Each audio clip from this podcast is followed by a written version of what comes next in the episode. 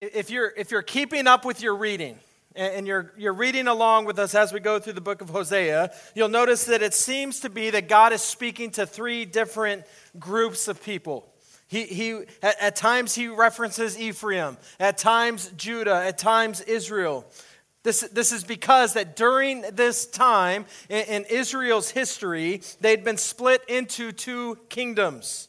The northern kingdom was known as Israel, or in this text is sometimes referenced as Ephraim, and the southern kingdom was known as Judah. Now, Ephraim was the strongest and the largest of the tribes in the northern kingdom. In, a lot of ways, what happened uh, in Ephraim uh, filtered out into the rest of the 10 tribes that made up the northern kingdom.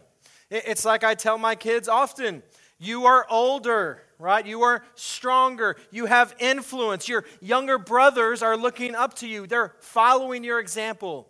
This is the essence of what is happening in this text. Ephraim ex- exuded their influence, and many times the other smaller tribes would follow their example or succumb to that influence. This is why we see God calling out Ephraim so often. It's the same reason that God held accountable Adam for the actions of Eve. It's why we can make assumptions about parents by watching their kids, right? It, this is why leadership is so important. When, when, I was growing up, my favorite basketball player was Charles Barkley. Uh, I liked how he played in the paint. I, I, liked how you never had to wonder what he was thinking. I, I liked how he always stood up for himself. Every game I watched, he seemed to always be in foul trouble. He, he threw elbows. He, he, he always had the most rebounds on his team. And, and he seemed pretty good at talking trash, with that, which at the time was important to me. He did an interview and eventually a commercial where he stated that he was not a role model. He said he was played to play basketball, not to raise kids.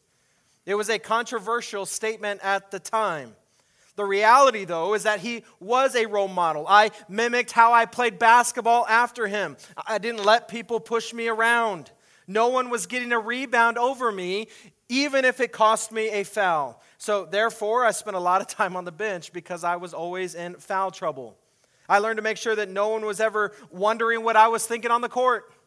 If a ref made a bad call, I let them know it. If a player on the other team was playing dirty, I played dirty. He, he might not have wanted to be a role model, but he was. Ephraim might not want to be called out by God, but because of their position, they were. That, that's why there's a, an old saying it starts at the top, right? If you are in a position of authority and power, you have a responsibility whether you like it or not. So many times throughout the book, Ephraim is being held accountable for the actions of the northern kingdom. But, but this particular chapter, chapter 12, God also mentions Jacob. Now, we get the 12 tribes from Jacob. They are his children. Jacob is the one who unites the northern and southern kingdom, who unites Israel and Judah. So this morning we're going to look at the story a little bit of Jacob and, and, see what God is trying to communicate to the Israelites during this time, but also what is God trying to communicate through, to us as we read this text. In verse 3, it says, God said, In the womb he took his brother by the heel, and in his manhood he strove with God. So the name Jacob means heel grabber. It, it comes with the idea of one who grabs the heel of another in order to get ahead. It's this idea of using deception to get ahead of the person in front of you. We, we saw that throughout Jacob's life. He stole the birthright from his brother Esau by using deception. He wanted to get ahead. We learn from Jacob that Jacob wanted God's best, but he didn't want to do it God's way. He, he th- thought that deception would help him get ahead. Now, at times we want God's best, right? But we don't always want to do it God's way, do we? We try to manufacture what others are doing. We, we begin to view success as the world defines it, so we start doing what the world does. This is why at times, uh, at this time in the text, there are two kingdoms. It's why it says in verse 1 Ephraim feeds on the wind and pursues the east wind all day long. The reality is, though, you can never catch the wind. It's meaningless to try to pursue it, but, but we try anyway, don't we? We try anyway. They, they wanted power, they wanted wealth, they wanted fulfillment, but it was going to be on their terms. They, they so quickly forgot what God had done for them to get them to this point. a few generations before this, all they had to do was to go on a walk around a city and scream loud enough, and cities would fall down before them. before all this, they, all they would have to do is step into the water, and the sea would split, and they would walk on dry ground. Now look at where they are bad leadership after bad leadership, failing to acknowledge that God was in their midst, forgetting how they got to be a nation in the first place. And, and here they are on the brink of being back into exile. They're, they're trying to keep the peace with neighboring kingdoms by worshiping false idols. They're continuing to fail, failing to acknowledge all that God has done for them. And so God is reminding the people of Jacob a story they were very, very, very familiar with. Some of the most generous people out there are the ones who don't have very much. When, when you are in need, when, when you have a need and you're constantly in need, you are more in tune with the needs of those around you. When you are constantly relying on God to provide, for everything that you need, you see Him more often and you notice the needs in others as well. When, when you look at all that you have, when you look at all that you've obtained, we are less likely to release it because that cost me that amount of money, because I had to put that much work into it. Th- this is what happened to Israel. And, and that is the point of this book. They forgot their need, and we're looking at all they had accomplished. They're looking at all their own power, and they were failing to recognize what God had done. So let's go back to Jacob. Once he steals the birthright from Esau by using deception, he leaves his land and he goes and finds a wife. He, he got the best, right? He, he got the birthright, just not in the way that was customary for the time. He had to use deception to get what he wanted he failed to trust that God's best was better than anything that he could obtain. He, he didn't recognize it. So things eventually will go badly for him. On his journey, he stops at this place called Luz. He gets tired from his journey, so, so he sets up a rock and he uses, that, uses it as a pillow, which are now known as Tempur-Pedic. And he goes to sleep. As, as he sleeps, the Lord appears to him in a dream. And he reminds Jacob of the promise that he had made to his father, the promise that he had made to his grandfather. So, so, so think about that. Think about that text right there. Jacob doesn't do things God's way, but he does them in his own power, and the Lord is still faithful. The Lord is still with him. He doesn't throw in the towel on Jacob. He doesn't, he doesn't give up, but he reminds him that his presence will always be with him. When Jacob awakes, he says in Genesis 28 16, it says, Then Jacob awoke from his sleep and said, Surely the Lord is in this place, and I did not know it. When we suppress God in our life, we're, we're not aware of his presence. Jacob had been so focused on himself and what he wanted that the fact that God was with him never even entered into his radar. How many times have, have we been working, taking the kids to all their activities, binging TV shows, scrolling through our phones, and the next thing you know, it's been weeks before the Lord has even crossed our mind? You haven't had any needs because you can meet those needs yourself. You can work hard enough and meet them. You haven't spent time in the scriptures because you're too worn out from the, from the day. You, you can't slow down because your kids want to go to college. You can't slow down because retirement is right around the corner, and God becomes this piece of your life that you don't give much thought to, except every once in a while. We come to God when we have a need, but that's about it. Jacob, at this point in his life, doesn't have a need. He's been able to accomplish what he can with his own creativity, with his own abilities, with his own deception. How do you suppress God in your life? How have you failed to acknowledge Him? For me, it's usually in the day to day routine of life. There have been seasons in my life where I have been so in tune with Him that everything I saw and everything I heard reminded me of Him, reminded me of His presence.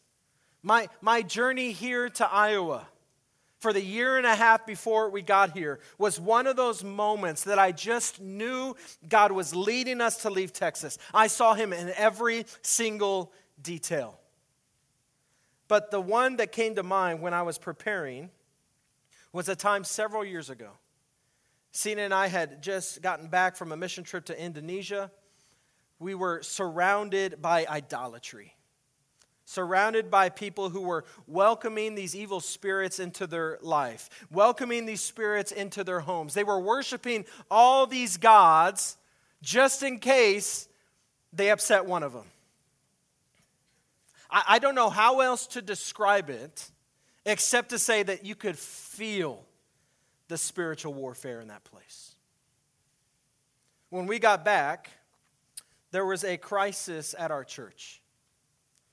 And, and so I went over to the house of a lady who was a member of our church. I, I pulled onto her street, and as soon as I pulled onto their street, I immediately could feel the evil that I was about to deal with. So I'm praying the whole time. I'm driving down that road. I'm praying the whole time, and I am begging God in my mind to protect me, to give me the words to say. And, and I could feel in that moment, I could feel His presence. I was there about 30 minutes, and, and I could hear God say to me, as loudly and as clearly as if I was wearing headphones and I was the only one who could hear it. He told me to get home now and go pray over your home. So, so I leave to head home. As soon as I pull off their street, I could feel the peace of the Lord. I get home and I tell Sina, we have to pray now. And so we go room by room praying for God to protect our home, asking for Him to fill it with His presence. We get into our boys' rooms and we begin praying over them. As we were praying for River, who, who is dead asleep, he sits up in bed and he lets out this nasty sounding cough, this sound that I've never, ever heard before. He then lays down, and that was it. You will never be able to convince me otherwise that we didn't cause a demon to shudder and flee when we prayed in the name of Jesus. That might sound weird to some of you. But that was a season in my life that I wasn't distracted by anything else. My focus and attention were solely on Him. But I can't say that about this week. We need to be aware when we are suppressing the presence of God. That was the rebuke against the people in Hosea. They were living their lives, they were working, they were earning, they were building and they were completely unaware of God's presence in their homes, completely unaware of what God was doing around them. So after Jacob has this dream, he renames this place where he had it Bethel, and he anoints his Tempur-Pedic pillow with oil. Then he says in Genesis 28, uh, verse 20, it says, If God will be with me, and will keep me in this way that I go, and will give me bread to eat and clothing to wear, so that I may I come that I come again to my Father's house in peace. Then the Lord shall be my God. Did you hear what he said? If God does this, then he will be my God. Jacob is trusting God when it's convenient for him. He isn't acting like Job in this moment, is he? The Lord gives, the Lord takes away. Blessed be the name of the Lord. He isn't acting like Habakkuk in this moment where he says, Though the fig tree does not bud, although there's no grapes on the vines, when there's no cattle in the stalls, I will be joyful and rejoice in God my Savior. That's not the attitude of Jacob. Here, Jacob has a relationship of convenience.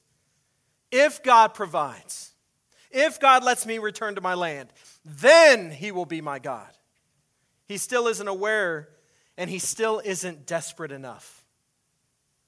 Does that speak to you? Does that speak to any of you in your situation? Because it does to me. I, have I've prayed those prayers. God, if you help me get through college, God, if you help me find a spouse, God, if you help me get this job, if you get me out of this situation, if you help me overcome this sin, and, and I begin to treat God like a genie.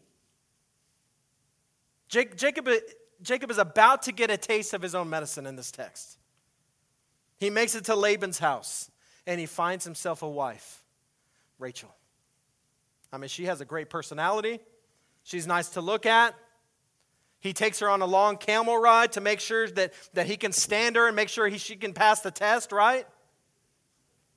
Laban agrees to give Rachel to Jacob, but Jacob's going to have to work for seven years uh, to earn her. No problem, right? She's worth it. I'll take seven years of work for her. He puts in his time with uh, Laban, and then he gets a fast one pulled on him. The deceiver has now been deceived. He doesn't get Rachel, but instead he gets Leah. He has children. He has to work another seven years, and he finally gets Rachel. Once Rachel has Joseph, Jacob asks Laban to go back to his home country. Let me go back to my land. Let me go back to my father's house. He gathered his wealth and he flees Laban to go back home. As he gets closer to home, he begins to think about his past. He begins to remember what he's coming home to. And he begins to fear Esau. Still not trusting. Still not trusting the Lord. He begins to think that, that maybe he can bribe Esau with some of his wealth. Let's just throw some money at the problem. So he sends goats. Not enough. Not enough. He sends cows. Not enough. Donkeys, not enough. Bulls, all these things. Once he sends everything that he has, what does he do next? Sends his family. Maybe my wife and children will be enough. I'll just stay back here and see how that goes. Right? This, this is what Jacob is doing. Jacob then has an encounter with a messenger of God. And in Genesis 32, he enters the octagon and he begins to wrestle, and the fight lasts all night long. Jacob has nothing left to offer. So, in desperation, he fights with everything he has in him. And in verse 26 of chapter 32, after he gets his leg messed up, he says, I will not let you go unless you bless me. In that moment, Jacob comes to a place of submission in that moment. Sometimes it takes moments like this for us to become spiritually and physically exhausted before we are desperate enough for God. Jacob has no one left to deceive. He's done everything that he can. If he is going to find favor with his brother Esau, who wants to kill him, it's going to be an act of the Lord. He has nothing left to do. He has nothing left but to cling onto a leg and not let go until he gets God's best. Are any of us that desperate for God? Where we finally throw our hands up in submission because we don't know what else to do except to cling to the leg of our Father who can help us in our situation. The Israelites in Hosea weren't there yet. They were still chasing the wind. They were still dealing in bad business practices. God is trying to get their attention by sending the prophets, but they aren't desperate enough yet. They aren't ready to submit yet. They, they still think that they can overcome their situation by, by sheer grit and determination. D- does that sound familiar to any of us? How long have you wrestled with the same sin for years, unable to overcome it? A good friend of mine back in La Mesa struggled for years with smoking. He didn't like that he had an addiction. I'm not calling smoking a sin, I'm calling the addiction a sin. But for over 40 years, he smoked a pack of cigarettes every single day. It was affecting his life. He, he wouldn't travel long distances because he couldn't go that long without a smoke. My daughter, when she was younger, would shame him for it. We, we had to talk about it. It's fine. People wouldn't let him ride in their car. I always reminded him think about how much money you would save if you weren't buying packs of cigarettes every single day. None of that mattered. He wasn't desperate enough. Then God got his attention.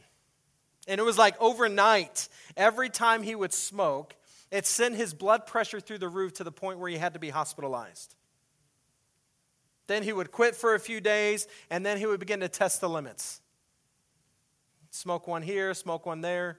But every time he smoked, blood pressure through the roof, got to be hospitalized. His wife would lecture him better than any lecture I've ever heard. He finally came to the realization that he couldn't touch another cigarette if he wanted to stay married and if he wanted to continue to live. Sometimes we will wrestle with God over the sin in our lives until He brings us to the point of submission, until we get busted, until we are broken. He, he's about to do that to Israel, but, but not before all the warning signs come. Even through all of their sin, God is still gracious and loving. Even through all of their sin, He's still sending warnings. So after he's broken and humbled, Jacob goes to meet Esau, and it goes pretty well. And we get to chapter 35 of Genesis, we see that Jacob returns to Bethel. He returns to the place where God reminded him throughout all of Jacob's sin that God would never leave him. It says, starting in verse 1 of chapter 35 of Genesis God said to Jacob, Arise Go up to Bethel and dwell there. Make an altar there to the God who appeared to you where you fled from your brother Esau. So jo- Jacob said to his household and to all who were with him, Put away the foreign gods that are among you, and purify yourselves and change your garments. Then let us arise and go up to Bethel, so that I may make there an altar to the God who answers me in the day of my distress and has been with me wherever I have gone. Do you see the change of heart from the first time he was in that place? It went from a if God does this mentality to get rid of everything that isn't of God and let's worship him because he has been with me every step of the way. In good times and bad times, wherever I go, let's set aside everything that isn't of him and let's go build an altar and worship. He returned to Bethel, the place where he initially was unaware of God's presence in his life, to now a place where he is always aware of God's presence in his life. Where are you in the story of Jacob? Are, are you at a place in your life where you want his best? You just don't want to do it His way. Are you even aware of His presence in your life? Is your relationship with God a matter of convenience? It makes you look good because you're rubbing elbows with people in the church? Or are you ready to return to Bethel because you are physically and spiritually broken? Hosea has some words that might help us in chapter 6. verse 6, he says, So you, by the help of your God, return, hold fast to love and justice, and wait continually for your God. This is uh, another good reminder that we can't do it on our own. We cannot do it on our own. We can't even return on our own. We, we need God's help to return. We need God's help to love. We need God's help to wait. Did you catch that? Maybe this morning, you need to finally ask God for some help. Maybe in your mind's eye, you need to cling to Him and not let go until He blesses you. This is a warning. He will get your attention eventually. Maybe it will be in a hospital bed. Maybe it will be after an all night wrestling match. Maybe it will be in the moment of desperation where you have nothing left to offer. Or maybe you're in exile now and, and you're just ready to come home. Now, we know how this is going to end for the Israelites, right? We know the story. They're, they're going to be led into exile, they're going to be conquered by the Assyrian army. They're, they're going to cry out for a deliverer once they're being oppressed by the Romans. They, they will soon realize that their own abilities are not enough to protect them forever. That does not have to be your story.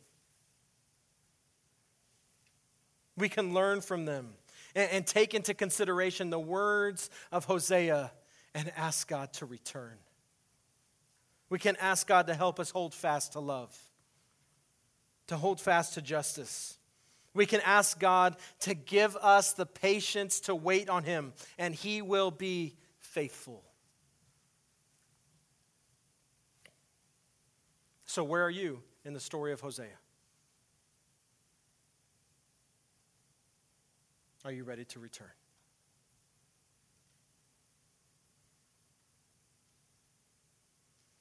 Are you desperate enough to hold onto his leg and ask him to bless you? Or are you still trying to do it your own way? Cena just sang a song, right? Like, are you even aware of his presence? He's, he's not going to fail you. He won't. But are you trusting in that? Or are you trusting, nope, I can, I can get myself out of this desperate situation.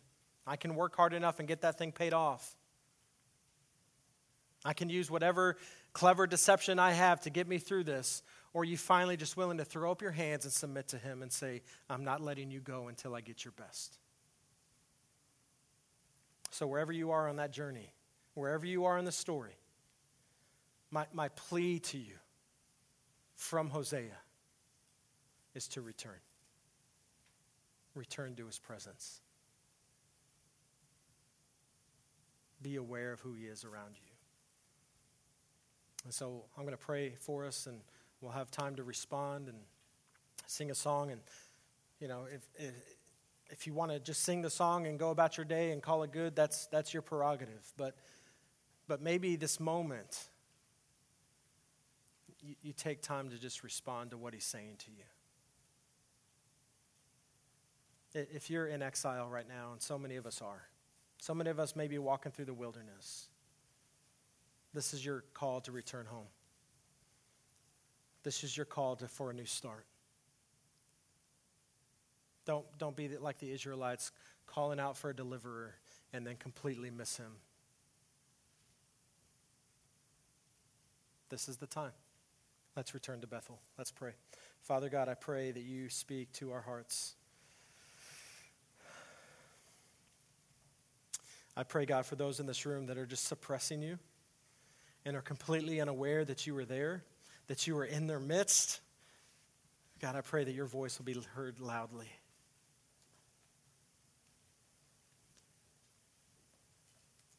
I pray that you'll speak.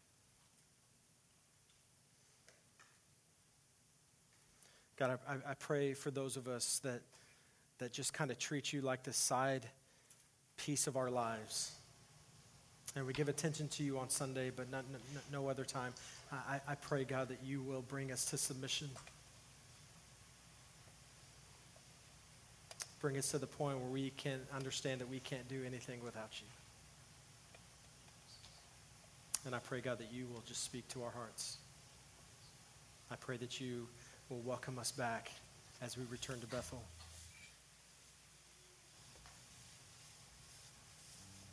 And so, Father, I pray that you speak. In your name we pray. Amen.